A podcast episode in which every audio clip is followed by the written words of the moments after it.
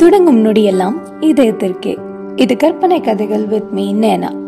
இன்னைக்கு நம்ம கேட்க போற ஸ்டோரி மனமில்லா நட்பு எபிசோட் ஒன் ஸோ இது என்னோட ஃபர்ஸ்ட் ஸ்டோரி அப்படின்றதுனால லவ் கான்செப்ட்ல போகலாம் அப்படின்னு ஒரு தாட் என்னம்மா நீயுமா அப்படின்னு கேட்டா எஸ் இங்க உள்ள பல பேர் single committed one side just friends best friends live in marriage etcetera அப்படின்னு இருக்காங்க.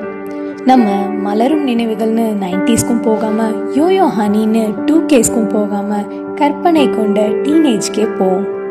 பிரியா ஓரளவுக்கு சுமாரான ஸ்வீட்டான ஆவரேஜா மண்டைக்கேற அளவுக்கு படிக்கிற ஒரு பொண்ணு.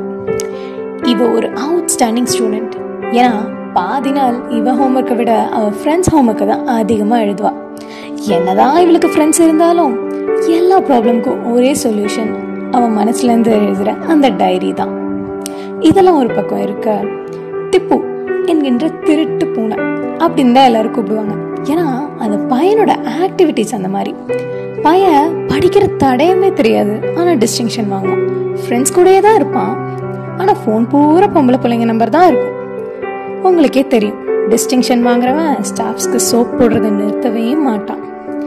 என்னதான் இவன் அதிரி புதிரியா இருந்தாலும் டீனேஜ் அல்லவா?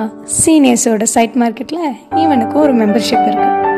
ஸோ இப்படி இருக்க ரெண்டு பேருக்கு நடுவில் உள்ள ஒரு ஸ்பார்க் ஆஃப் இமேஜினேஷன் அதை தான் நான் உங்களுக்கு சொல்ல போகிறேன் ஸோ இதுக்கப்புறம் என்ன நடக்க போகுதுன்னு தெரிஞ்சுக்கிறதுக்கு டூ ஃபாலோ நென scripts and stay tuned until the next episode bye